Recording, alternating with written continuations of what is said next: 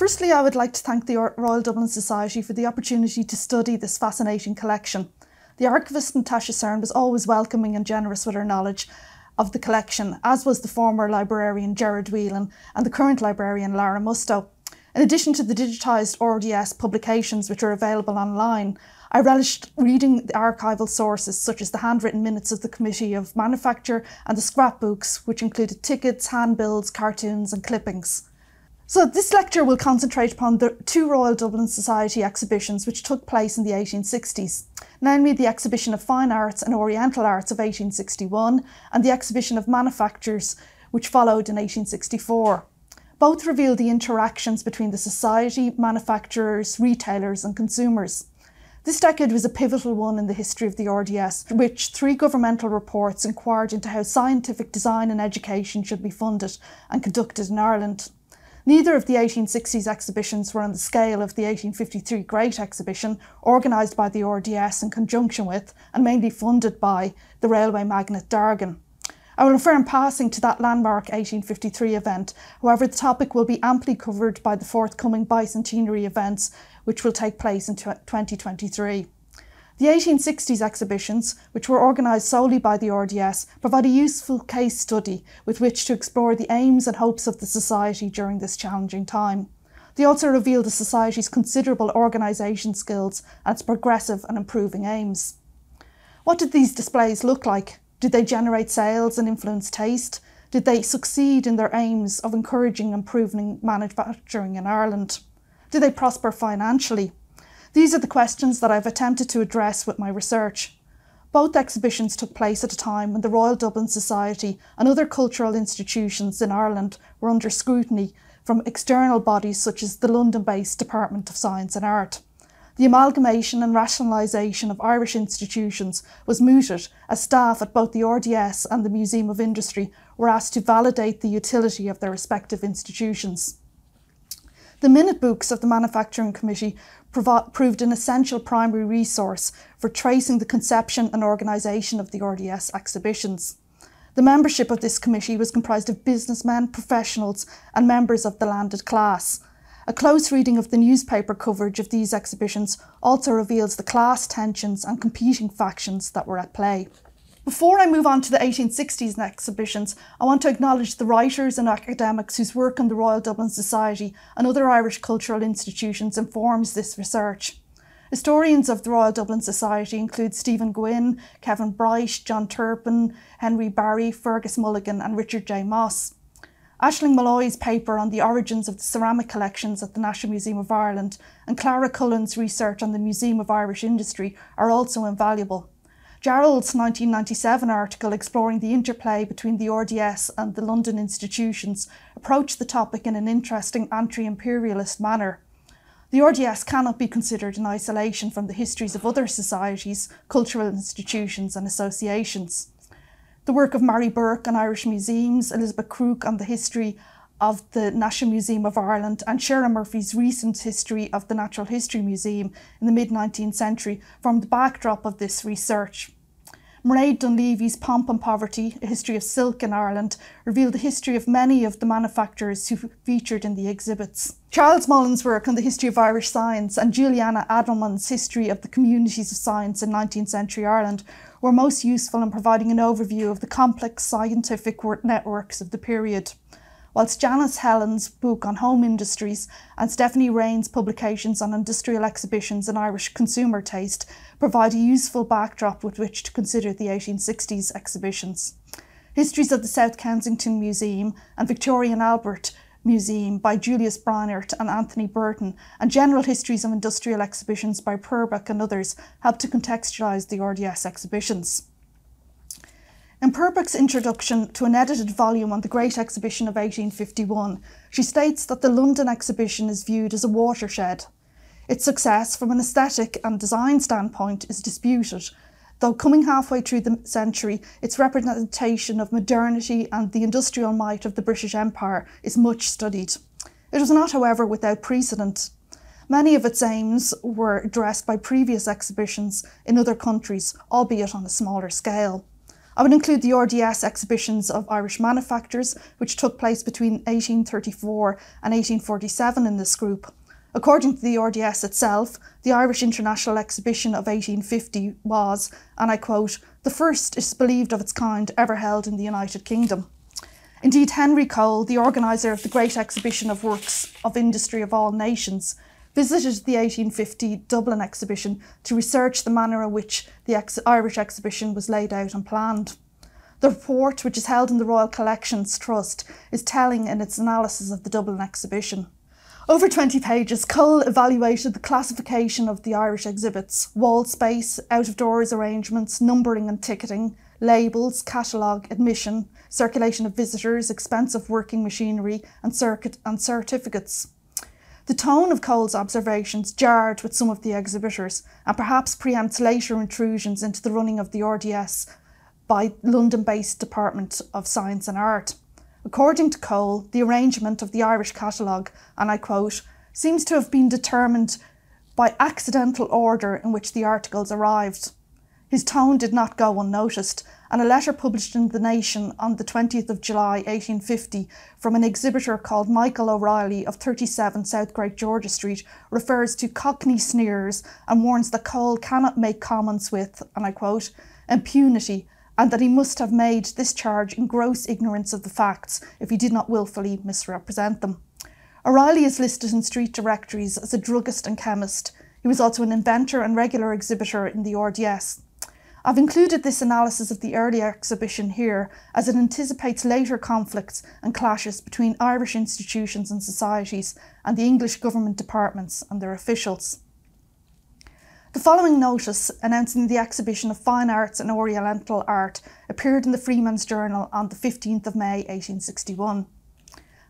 Long lines of glass cases will contain jewellery, plate, laces, poplins, china, porcelain, fancy articles in wood and leather, musical instruments, etc. Amongst the exhibitors are Forrest and Son, Atkinson, Allen, Kerr, Scates, Elkington, Mason and Co., Fry and Co. A handsome fountain in the centre of the hall and from which water will constantly be playing has been sent by Edmondson and Co., who will also contribute a variety of beautiful articles in metal. The Scates mentioned in this notice was the firm of John Scates, located at College Green, Dublin, a manufacturer of musical instruments who exhibited treble and baritone concertinas. Fry & Co. were, were a poplin, Irish poplin manufacturer. Forrest & Sons was a clothes shop at 100 and 101 Grafton Street. A full programme of musical events were part of the 1861 exhibition, and newspaper articles highlighted the system of gas lighting and illuminated, that illuminated the site. The logistics of organising the 1861 and 1864 exhibitions was considerable, given the quick turnaround. Applications to display were issued three months before the event. The application forms requested the following details name, type of goods, section, space required. Applicants were asked to indicate whether they were a producer, importer, designer, inventor, manufacturer, or proprietor. Both events necessitated the international transportation of hundreds of works of art and the preparation of spaces for the display of manufactured goods. The 1861 exhibition included a display of old masters, modern works, watercolours, prints, and sculpture, in addition to loans from the Royal Collection, Sotheby's, and the South Kensington Museum. Hundreds of businesses, designers, and manufacturers exhibited their wares.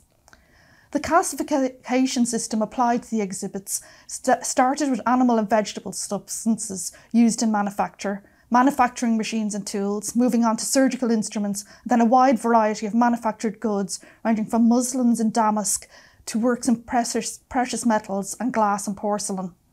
The collections within the Art and Industrial Division of the Science and Art Museum, which was to eventually become the National Museum of Ireland, mirror, mirror in many ways this arrangement.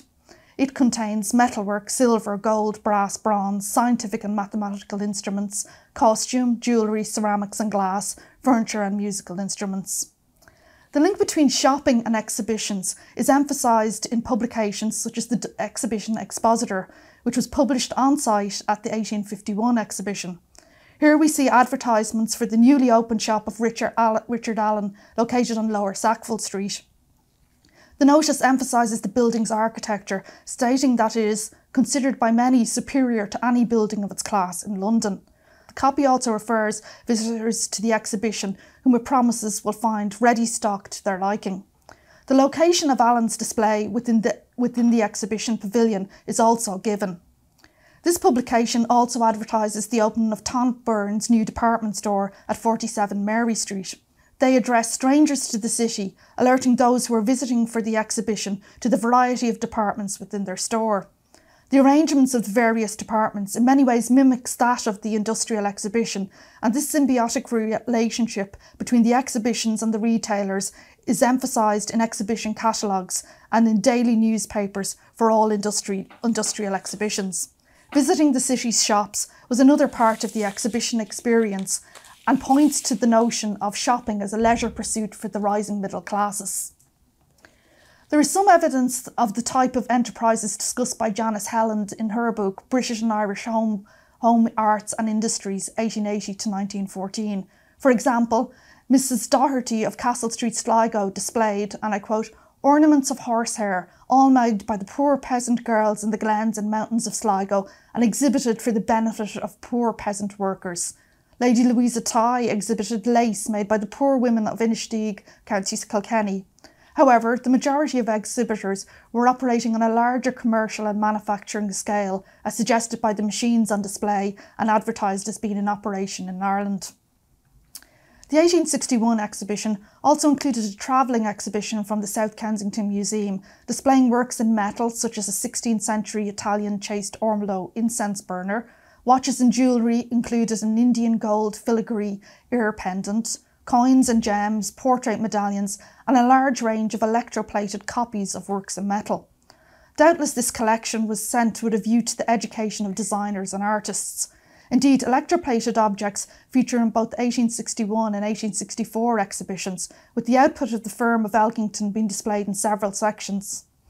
The company's goods chimed with the South Kensington mode of instruction, which, as Turpin notes, preached the gospel of helping the artisan and of raising general artistic awareness. The company also did much to create and cater to the middle class aspirational taste for decorative and functional copies of plate and ornament. In 1859, Elkington's goods were available exclusively at Waterhouse and Company at 24 College Green, Dublin. And they also advertised that, and I quote, the good old silver, solid silver that our forefathers prized so highly is now almost superseded by Elkington's patent electroplate. Elkington were represented not only in the industrial exhibition exhibitions and the capital's main shopping street, but also in the collections of the Dublin Museum of Science and Art, which would eventually become the National Museum of Ireland. This is evidence in objects such as this ewer, adapted from a design by Francis Briot, which came into the museum in 1882.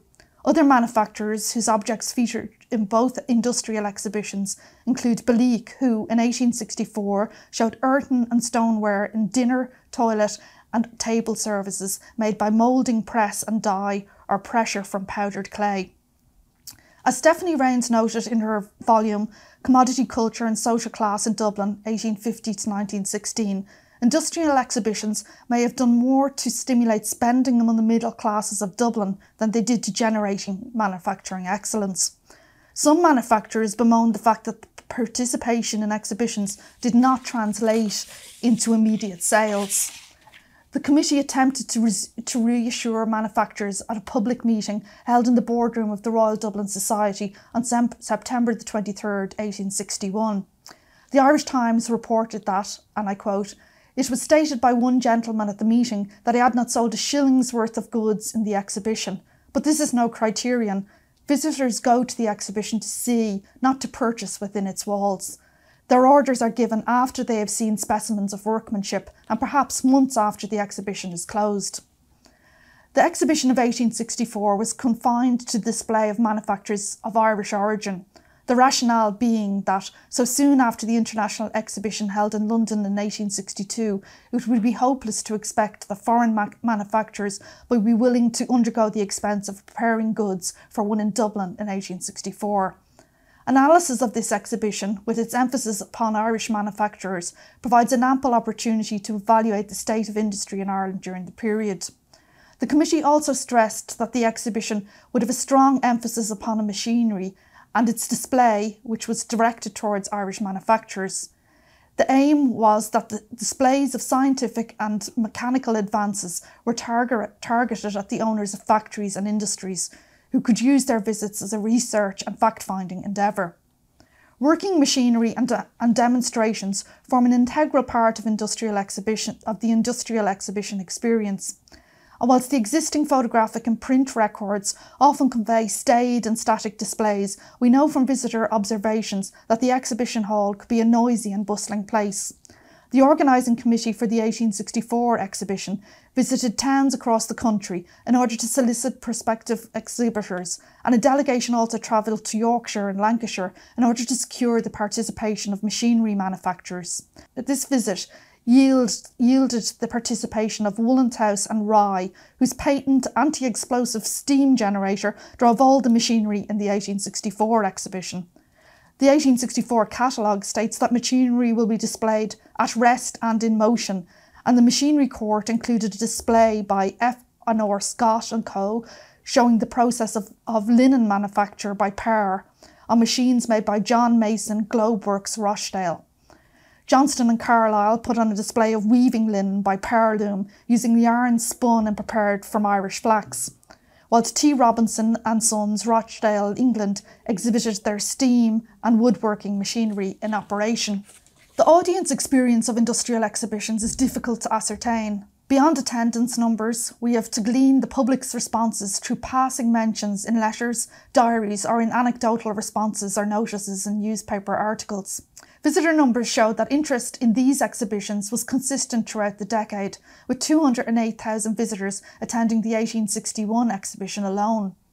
Anecdotal responses or notices in newspapers can sometimes provide clues as to who the audience was. The following notice appeared in the Freeman's Journal on the 19th of August 1861.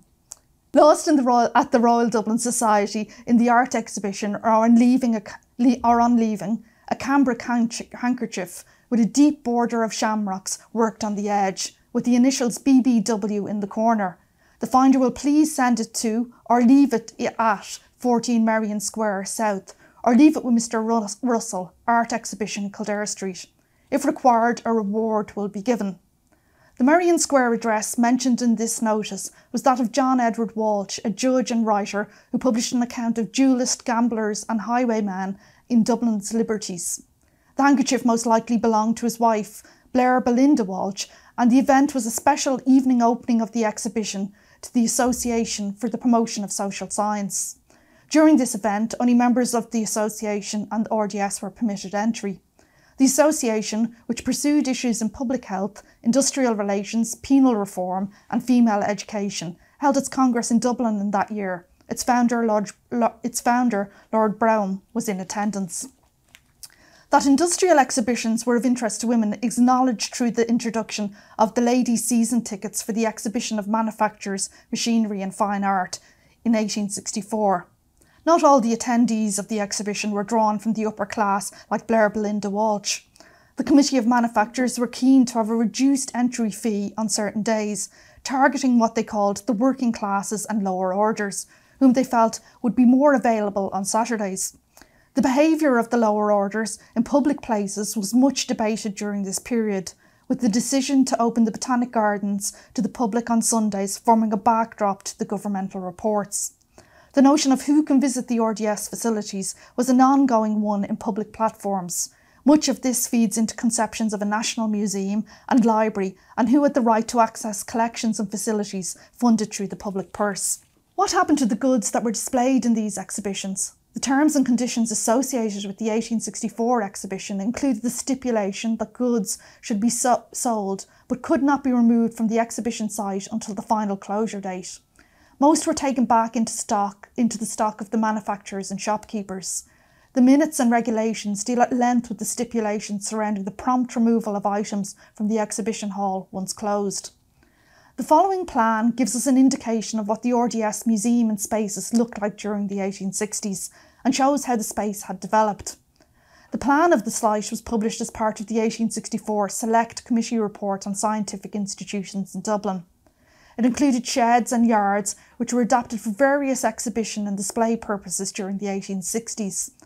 Loco- locations marked include the Shelbourne Yard, which was roofed over in 1864, a lecture theatre and laboratory, Clare Yard, and an agricultural hall and museum. Maurice Craig's essay on the Society's buildings refers to the complexity of the site and the confusing series of additions and alterations which were made in the 1860s. The new Natural History building had opened, however, the RDS continued to hold exhibitions, lectures, and talks at the Leinster, at the Leinster House complex. There was not a wholesale move of displays and exhibitions to the new Natural History building. Indeed, the Natural History Museum, according to the testimony of Alexander Carte in 1863, was not, and I quote, not at present placed out for exhibition in consequence of want of funds for the purchase of necessary cases. The minutes of the meetings of the Manufacture Committee include debates the minutes of the meeting of the Manufacture Committee include debates on the display of agricultural implements, manufactured and designed goods. The following Im- images give some indicator as to what the spaces on the plan looked like in the 1860s. The RDS archivist Natasha Cern and I concur that this image most likely shows one of the galleries of the 1861 exhibition of fine arts and ornamental arts. The photographers Miller and Simonton whose stamp appears on these prints, were in partnership between 1857 and 1862, thus making the 1861 exhibition the most likely one depicted. The photographs show a crowded hang with wall space from floor to ceiling. According to Bright, the exhibitions held in Kildare Street in the 1860s were expected to cover their costs but not necessarily to produce a surplus. Private guarantors were required and this, mainly Dublin based group, provides a vivid picture of the business community's interactions with the society. Many worked from premises in the city centre, and an examination of their workshops and retail outlets gives an indicator of manufacturing consumer culture of the period. The controversy which surrounded the funding of the 1864 exhibition is particularly re- re- revealing, demonstrating the overlapping and sometimes conflicting interests of businessmen, exhibitors, and government administrators. The catalogue for the 1864 exhibition mentions that it was found necessary to cover in the Shelbourne Yard, now called the Machinery Court. A detailed inventory of the other renovations which took place at Leinster House complex in preparation for the 1864 exhibition includes iron and glass building, covering of Shelbourne Yard, new wooden gate from Kildare Lane into said building cost £1,697. Covered way from Shelbourne Hall to ground floor Agricultural Museum and to Agricultural Hall with tiled pavement and with door and entrance to museum and also large window cost £30. Four new windows, large and small, in Agricultural Museum cost £20. New sliding gates at entrance to exhibition building with bolts and two new turnstiles at same and sundry new locks and bolts on doors £70. Four new lunette windows in roof of fine art gallery £8. These accounts were signed off by Charles Allen, 108 Grafton Street, Andrew H. Baggett, the owner of a well-known wine wine merchants, John Galley, whose kitchen range factory was located at the rear of, De- of Dame Street near Trinity Place, and Thomas Pim Jr., a member of the well established Pim family, whose many business interests included the poplin manufacture and drapery. All were exhibitors in the exhibition. It was these renovations and alterations to the Leinster House complex which gave rise to scandal in the following year. The Freeman's Journal of the 10th of June 1865 announced that a meeting of the 1864 e- exhibition guarantors had taken place the previous evening at the Dublin Athenaeum, 33 Angle Street. This venue was described as a middle class cultural institution which was established in 1860. The matter under discussion was the apparent failure of the previous year's exhibition to balance financially, thus making the guarantors liable for the shortfall. This was despite healthy tickets and relatively strong attendance. The matter was hotly debated, and particular attention was paid to the renovations and additions to the RDS facilities, which were considered by the guarantors to be above and beyond the remit of a temporary exhibition fit out. The list of guarantors, which appears in the 1864 catalogue, provides a snapshot of the businesses who were active during the period. 232 businesses contributed to the fund, with sums ranging from £10 to £300. The majority were Dublin based, with only 36 giving addresses outside of the city. The fund totalled £10,236.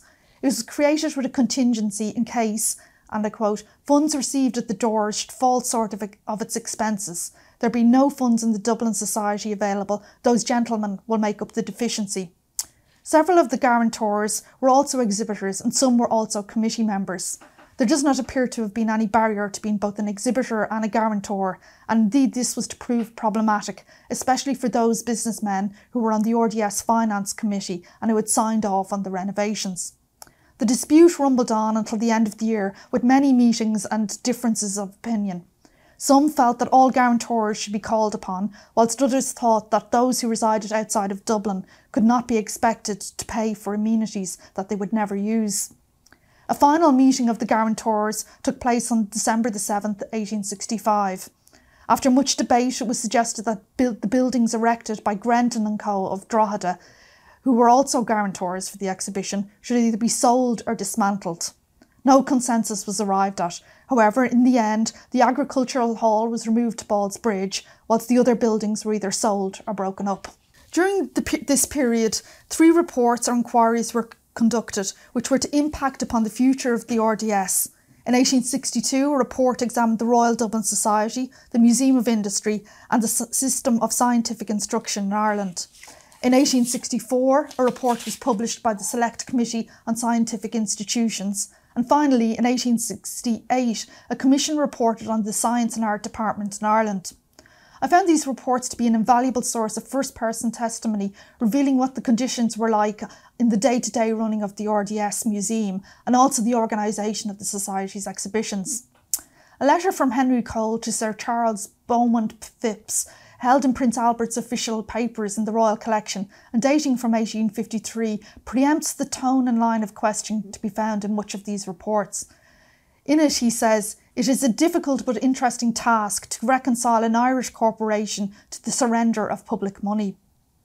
As a scientific body which received state aid, the Royal Dublin Society came within the orbit of the Department of Science and Art.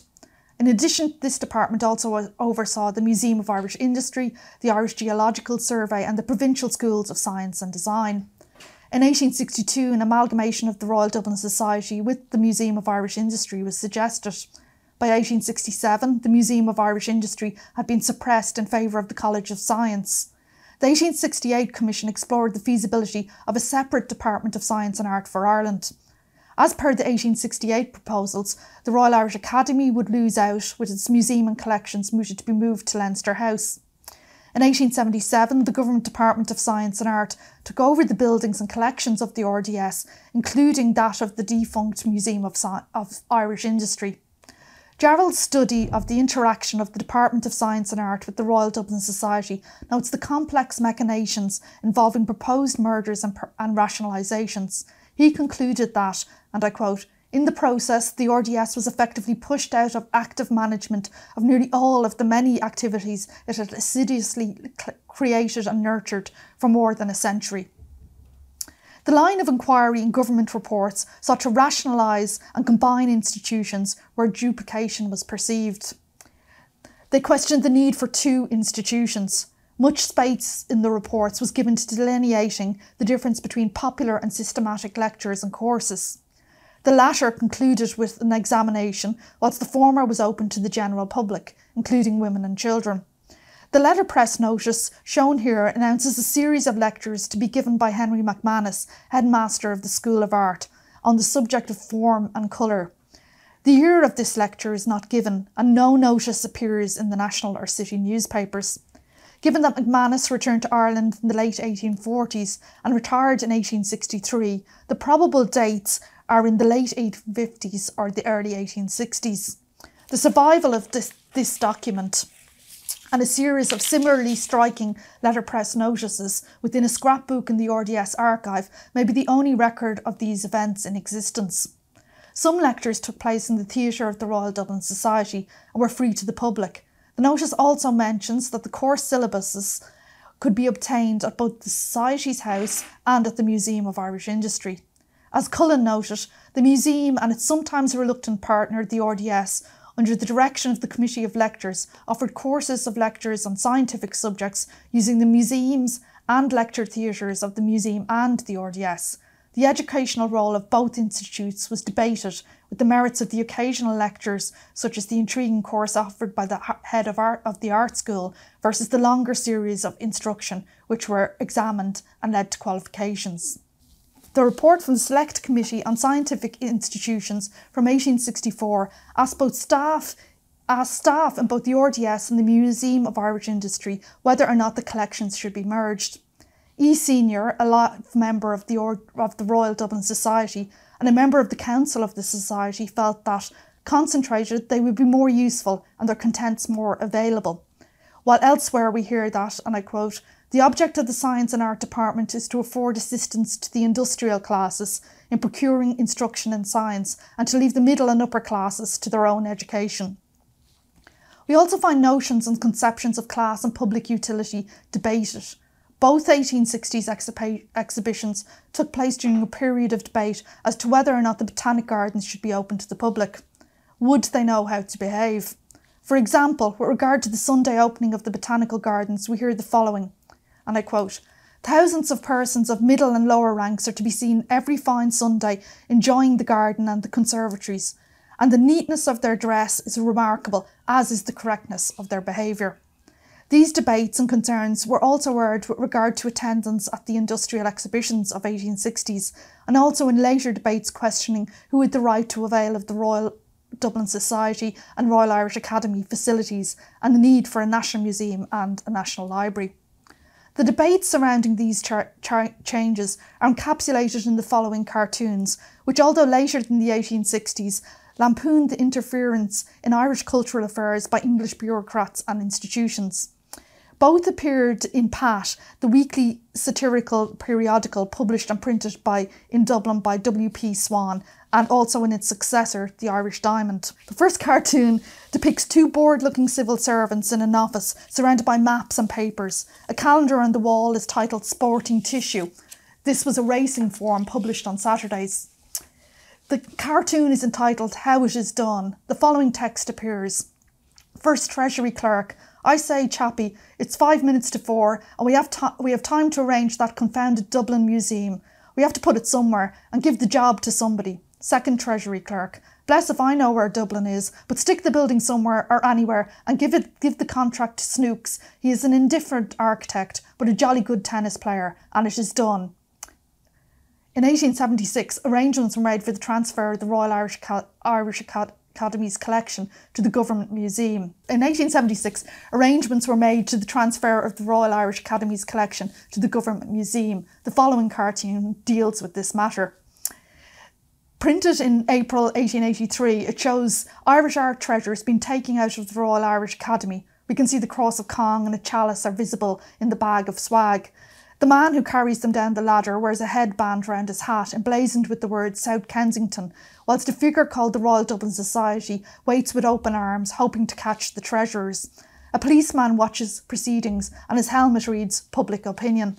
The caption underneath reads South Kensington, look here, Dublin Society, you just help me make off with these treasures, which I have an eye on, which I have had an eye on for so long, and will make it square with you. Or yes, all right, lower away. Bobby, hello, at it again. Why, it's the same old man that took the mail bags from the skip from the ships in Kingstown. Begorra, I must put a stop to your gettings on, me bucko. These cartoons reveal that the future of the collections and of societies and organisations such as the RDS and museums were part of the public discourse. They also echo the, echo the misgivings of the RDS and other association staff as to the role played by the London based civil servants and populations. The, this final slide shows the cover of a notebook belonging to Thomas Longfield, keeper of the Art and Industrial section of the National Museum of Science and Art. Dating from 1888, 1888, it purports to be a list of art objects acquired by Her Majesty's Government on the transfer of the collections from the Royal Dublin Society made by Thomas H. Longfield, Art and Industry Assistant, February 1880. The contents of this notebook are interesting, containing a list of expenses relating to a trip to Paris However, they do not include the objects promised on the cover. It has been possible to trace some of the objects' trajectory from exhibition or shop into the national collections. Indeed, the goods produced by some of those who were on RDS committees or the manufacturers or businessmen who guaranteed the 1860s were to find their way into the museum, albeit not always in the 19th century. As part of my research, I have traced the overlaps that occur between the Royal Dublin Society committee members, exhibitors of the 1860s, and donors to the National Museum and its previous incarnations. This data, which, is now, which now exists in tabular format, will inform my future research. Thank you very much.